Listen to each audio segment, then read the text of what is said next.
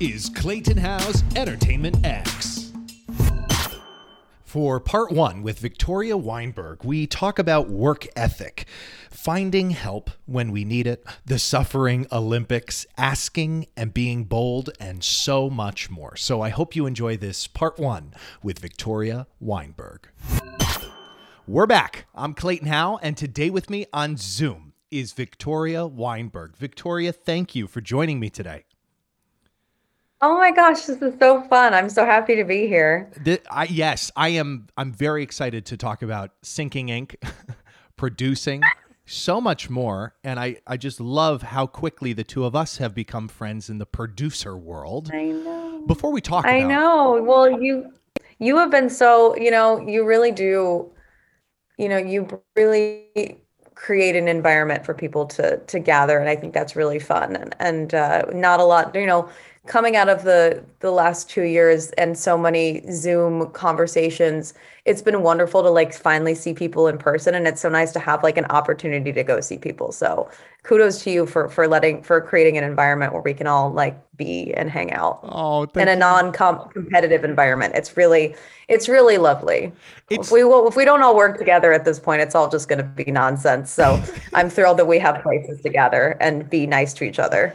And that's what I love. That's what I love about the younger generations. It's a, and especially after everything that's happened in our life so far, it's very much not. It's not a competition. Dogs are not eating dogs. It's okay. No, it really is.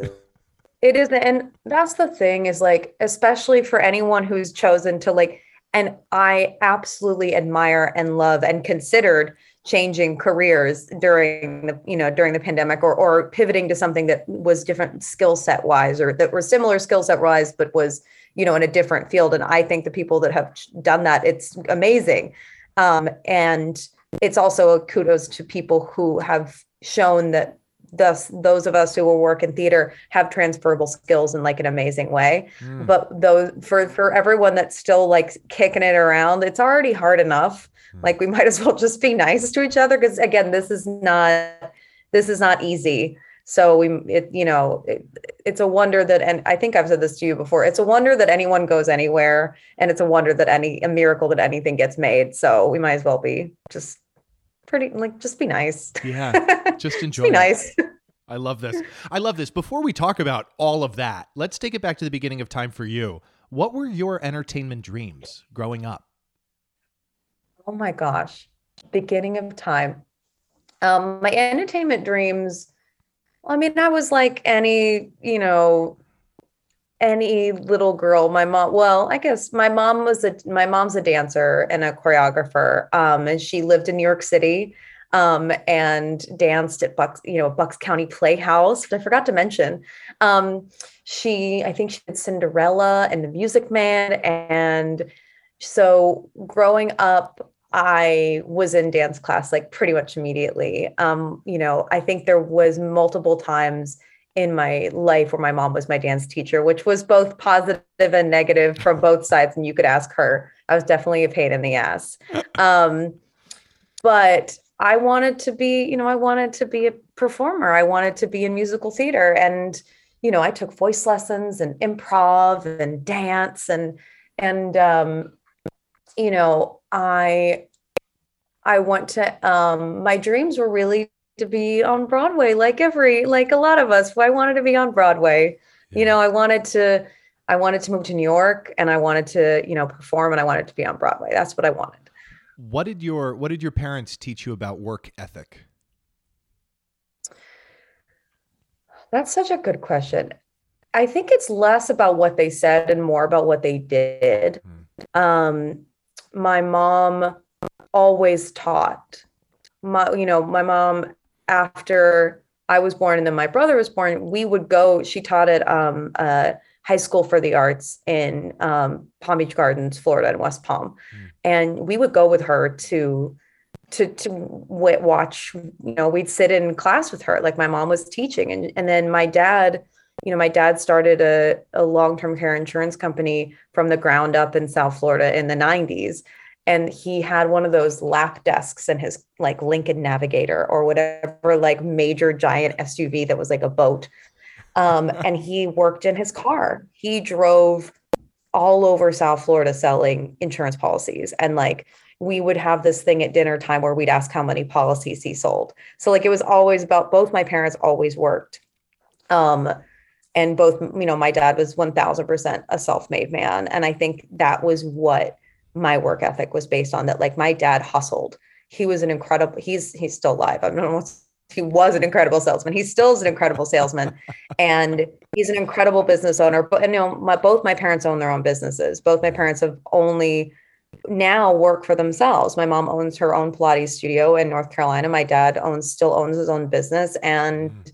while that has made you know being a business owner and being a small business owner doesn't isn't easy you know my dad will no one tells my dad when to retire he retires when he knows it's okay to retire and I think it's that ability to pivot that I've learned from both of my parents. Like in 2008, when everything sort of came crashing down, and, and you know, my family did not, you know, my dad didn't come out of that okay. He pivoted. He didn't give up, and you know, or neither did my mom. And I think that that's what I, a lot of what I've learned, and especially over the last two years, it's like it's okay to feel it's okay for think bad things happen and it's okay for you to feel sorry. It's okay to feel sorry for yourself. It's okay to feel bad and to feel hopeless. But like i think that watching his ability to pivot was really helpful over the last 2 years especially or during the many different iterations of my career moving from a performer to a you know a baby producer to a you know a slightly you know bigger producer a slightly toddler producer. And then more is that like there's always that ability to like pivot. And i think that's what what they taught me was there any do you have any memory of those dinner table conversations on how many policies he sold and what his mentality was or self-talk or phrases he would say or anything that's such a good question I've never, you know, I'm thinking back to this dinner table. Com- First of all, the fact we had dinner table conversations, I'm realizing was something really special. Yeah. And, um, you know, it was, it was the four of us. And I remember like, you know, we would celebrate when he sold a lot, but it was this like, it was also watching how my mom and my dad interacted. Like, if my dad didn't have a good day, it was like, it wasn't really like an oh better luck next time it was still like really proud of you and it was fun game but also it was you know it was a game of like supportiveness in the family and it was like just it was i look back on those those dinners now and thinking like how lucky and what a privilege it was to have both my parents at home dinner with both of us and i think that the like about self-talk because we would both my parents encourage us to like really talk about our days mm. and like talk about the things that you know we we did well and the things that we didn't do well and i mm. think that that being like actively involved whether whether i knew what the hell a policy was or not because even to this day i'm like dad what is that um but you know what did you actually do what did you do for a living i still don't understand um yeah. even now like being involved in like the small childlike way that I was with like my dad's success or right. like hard days was I think like really formidable because it always made my parents seem very human. Mm. Um like knowing that like my dad's office was like leg- he had an office but like his my dad's office was like legitimately in his car yeah. and like seeing him come you know knowing that he'd driven like everywhere but he still came home at like you know 5 30 or whatever and had dinner with us like that i realize now like what an absolute privilege that was yeah did you have did you or do you have any mentors and are there any standout lessons? Yes i have so many mentors. I think i have mentors of all ages. Um my you know my for the longest time and i will still couldn't count her uh yes my mentor is is was and has been for the longest time uh, lauren class schneider she she was my mentor in the beginning of my career when i started working as her production assistant. Um, and there are so many things she taught me but one of the things she taught me and i remember this very vividly because i was like it was both mortifying and embarrassing is like she's such also I think I gravitate towards self-made people, like people that start their own businesses. Like Lauren again had her own production business and Mm. and worked on worked on, you know, she's worked on so many events and galas and award shows and all these things and, and taught me so many incredible production skills, but also she taught me how to engage with people. Mm.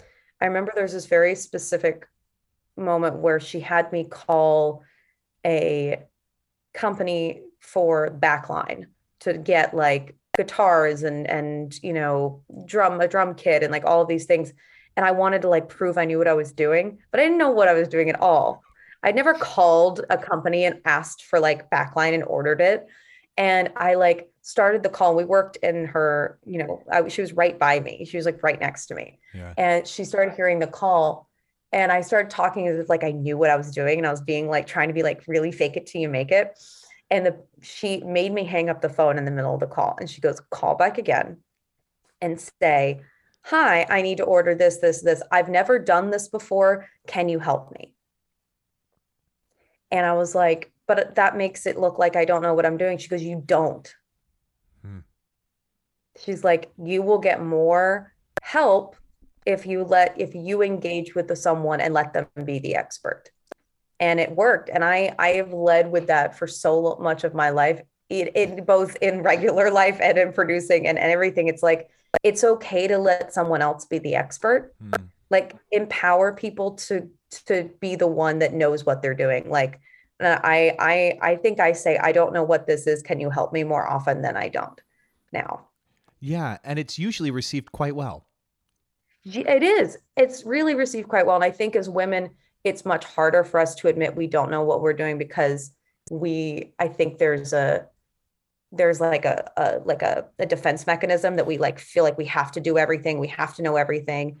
And we, we have to have this like, we have to do everything better and harder and faster and, and all of these things. And I think Mhm. that there's something to be said about just like being okay with not knowing something because then you learn it better as opposed to like pretending like you knew it already and in fact is people can usually see right through you if you don't know what you're doing like Oh, yeah. i think i've given up on this idea that like i know what i'm doing all the time because like most people if they really know what they're doing and you really don't can tell you don't know what you're doing so it's like really okay to not know the answer um, and i think i've learned more and made more relationships with with vendors and with you know people in production Hmm. by allowing them to be the geniuses that they are and not pretending like as the producer i know any of that because like it's not my it's my job to know generally but like i'm not going to be you know running the soundboard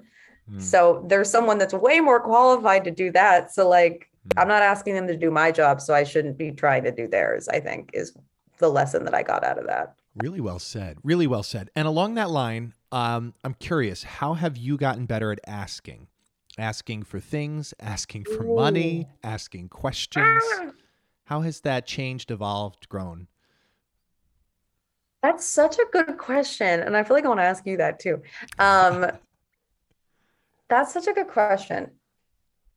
I don't think, I think I get, I've gotten better at every day is a little lesson in like if I'm good at asking. Um, I think there's definitely still sometimes days of imposter syndrome of trying to like, you know, not ask for what I want. And and and I think that you know a lot of us you know play the um one of my best friends calls it the suffering Olympics where like we're we're afraid to ask for things that we want or we're afraid to like have a bad day or or you know ask for help or things like that because there's something worse happening in the world and we feel like we shouldn't you know ask for it or do this and, and she calls it the suffering olympics because she's just like you can't it's it's terrible. What else is you know happening Right. in the world and you you are not able to fix it. Mm. so you have to be able to control like or be okay with like your world too. Like it's it, and i think that that's such a good thing to remember. It's like you know i think sometimes we can go the you know the pandemic is still worse in this country or this that and the other thing but it's like we still have to move continue to like acknowledge that and help where we can and like move forward mm. with our lives too. Um, so I think getting better with asking is definitely a struggle for sure. But I think that I've I've I've gotten better at oh, asking for money is a good one. I think it's just about honesty. Yes. I think it's about honesty. I think that you can't and I've learned that a lot from I, you know, I work with Glass Half Full Productions and I've worked with Gareth for five years. And what I've learned from him is just about being like truly honest about the situation. Mm-hmm. Like, especially with Sinking Ink, saying like, you know, the first money is always the hardest money. So you're asking on a proof of concept versus like an, a you know a, a low risk done deal. And so i think what i've learned over the process of raising money for sinking ink is that being honest about what it's being used for being like you know what you're going what you're investing in now is going to pay our actors is going to you know secure the venue is going to you know uh, pay legal fees, is going to make sure that our stage manager has petty cash, is going to make sure that this happens. Like, I think that having like a real tangible ask has made things easier because it also takes the onus off of you as a person. Mm-hmm. It's like you're not asking for money. You were asking, the show is asking, the, the piece of work, the thing that we're all building together actually physically needs money to exist. Mm-hmm. So the, giving like tangible reasons for why that happens has made asking for money easier. It doesn't make it better. Right. I don't think I mean like I still don't love it. Like I don't think anyone like loves asking for money. Mm-hmm. But at the end of the day, the reality is that it can't exist without it. And having like a real reason, like being like, this is where your money goes feels feels better for me when I'm asking, especially when you're you don't have a, a, a you know a fully baked you know a show that's going to a year off. I think that sometimes it can feel really like ephemeral. Mm. And so like putting a tangible putting tangible things on it makes it easier. Yeah, that's a really good that's a really good point because I've noticed, you know, personally if we dive even deeper into this conversation on asking, um not pushing at all. Yeah. You know, it's this is the opportunity. If you see value in it, would love for you to be a part of it.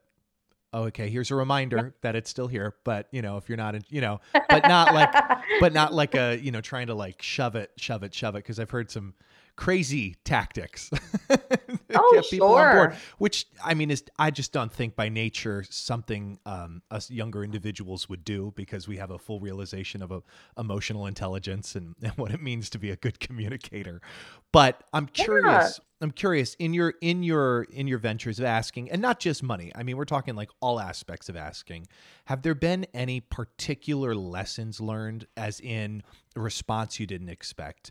The way you read a room differently, the way you listen to words that one might use in your communication. Yeah. I think it's more, I like listening to how other people ask. Hmm. I think I've learned a lot, like you just said, by listening. Hmm. Um,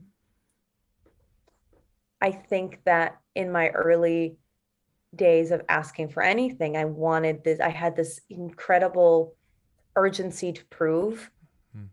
that I needed, that I belonged, that I deserved to be there, that I that my projects meant something, that I was a real producer, whatever the hell that means.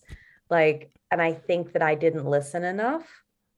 And it's actually our mutual dear friend Joe Grandy taught me more about asking than I think he might actually know because I got to listen to him talk about the prom in so many conversations and his utter zest for it plus his his knowledge and his his the breadth of his imagination but also his ability to actually action things. Like i saw him do exactly what he said he was going to do and that was something that i carry with me a lot because it's one thing to have a big imagination it's another thing to take those things and actually do them mm. and i got to watch him for over a year take something and then do things with it. And it was really incredible to watch. So I would say that like being in rooms watching other people talk about the thing that makes them tick makes you better. Um, and I think that I, and I also watched, he was so bold, but also filled with such, um, like strength of character, I think is the right way to describe it. Like he was bold and he would ask and he was never afraid to ask and never afraid to ask again. But his conviction was so like, was so pure mm-hmm. that it, it made me, I, I've carried that into the way that I ask for anything, whether it's, you know, a partnership or, you know, uh, asking for this to cost less or this to do this or asking, you know, when I work on live events, asking talent, you know, the way that you deal with agents or managers, just the way you ask for anything. Yeah. I think that I learned a lot from from that experience, but also my um my my grandfather always says if you don't ask you don't get it's so true. I tend to lead with that quite a bit. Um, it also takes the pressure off. It's like I've asked. If I don't ask, you never, you never know I wanted it if I didn't ask. Because people, I think we also expect people to read our minds, and they can't. Because at the end of the day, everyone is sort of, and it's and it's not harsh. I don't mean it to be harsh, but like we're all really just they, no one cares about me. Like they care about me, but like everyone's thinking about themselves in like the nicest way possible. But like everyone is busy. No one cares about me. Right. Like, right. and no one cares about anybody. I mean, they do, but like they're on their own path. So it's like you have to get their attention. And the only way to do that is to ask for stuff because they're not gonna like people are not immediately going to be like, oh, I bet Victoria was wondering if I'd ask about this show, but or wondering if I'm interested. You have to just like ask them because otherwise like emails get lost. Like there's so many ways to ignore people now. And it's so easy. Like this is there are more ways to like communicate with people. There are more ways to be ignored. So like you just got to ask. And i think you know i hope joe listens to this because i hope he knows that like you know joe grandy was a reason i learned how to ask for anything so. I've I've heard on more than one occasion he's the the fairy godmother to many companies, enterprises, and and beings. it's so true. He really is. He's the he is sort of this like gem of of asking and being and and um, I I appreciate him immensely. But yeah, that's why I said and mentors can be people that are the same age as you. People it, mentors and be people that are younger than you. So so true. Yeah, there's no age limit on that. And it's so much about the energy. It's not the words all I mean, yeah. the words are important, the facts, the figures are important, but most of it, the je ne sais quoi, is well, we're going to speak French now. But yeah, right. Yeah, of course, because I don't know what that is. But uh, but the energy, it's the energy you bring to it that I notice yeah. really makes a change. You've been listening to Entertainment X, the podcast. You can follow Entertainment X on Instagram at underscore Entertainment X underscore. If you haven't yet, go to Apple Podcasts and subscribe, rate, and review this podcast. Join Clay next week for another curiosity conversation on Entertainment X. Thank you for listening.